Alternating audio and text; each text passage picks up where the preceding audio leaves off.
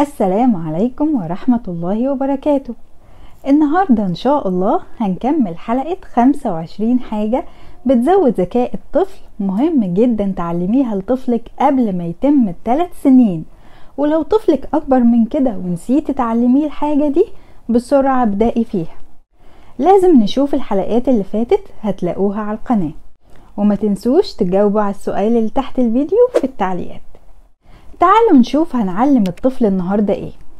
حل المشكلات وده بيحتاج ضبط نفس رهيب مننا لأن من كتر حبنا فيهم ما بنستحملش نشوفهم متعرقلين في حاجة وما نساعدهمش فورا. وده مع الأسف بيحرمهم من حقهم في الاستكشاف والتجربة والفشل. وبعدين النجاح وإحساسه الجميل.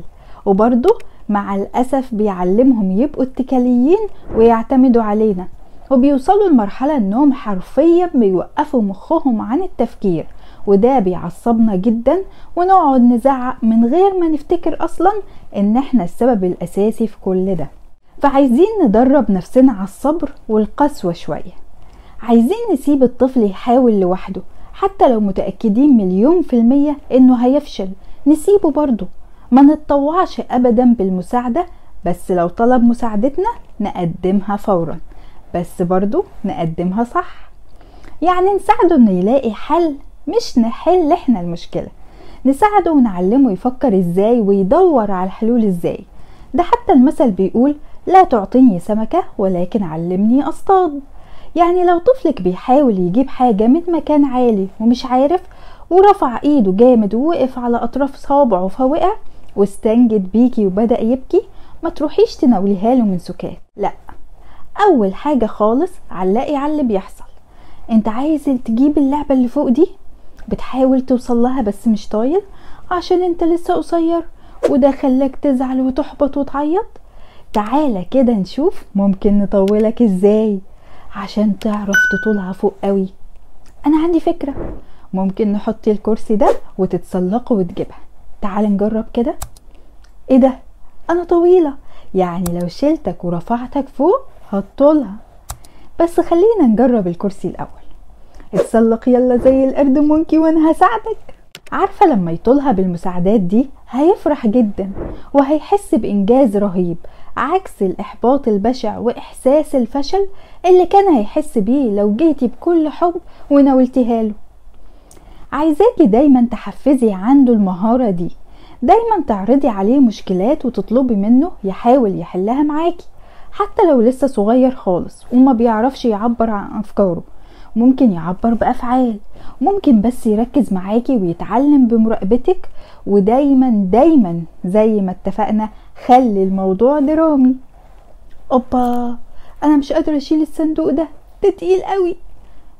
أي أي مش قادرة. عضلاتي ضعيفة ومش مستحملة. بس أنا عايزة أدخله المطبخ. يا ترى أتصرف إزاي؟ آه لقيتها. انت ممكن تساعدني. شيل انت من هنا وأنا من هنا. أو أو أو. تقيل برضو. أنا وأنت عضلاتنا ضعيفة مش قادرين مع بعض. أعتقد بابي لو كان موجود كان هيقدر يشيله لأن عنده عضلات قوية عشان بيروح الجيم.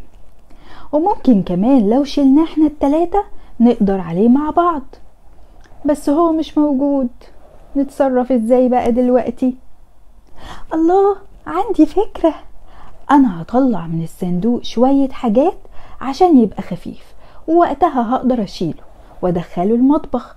وأنت بقى ساعدني نرجع الحاجات دي تاني وهو جوه المطبخ. تعالى يلا نجرب.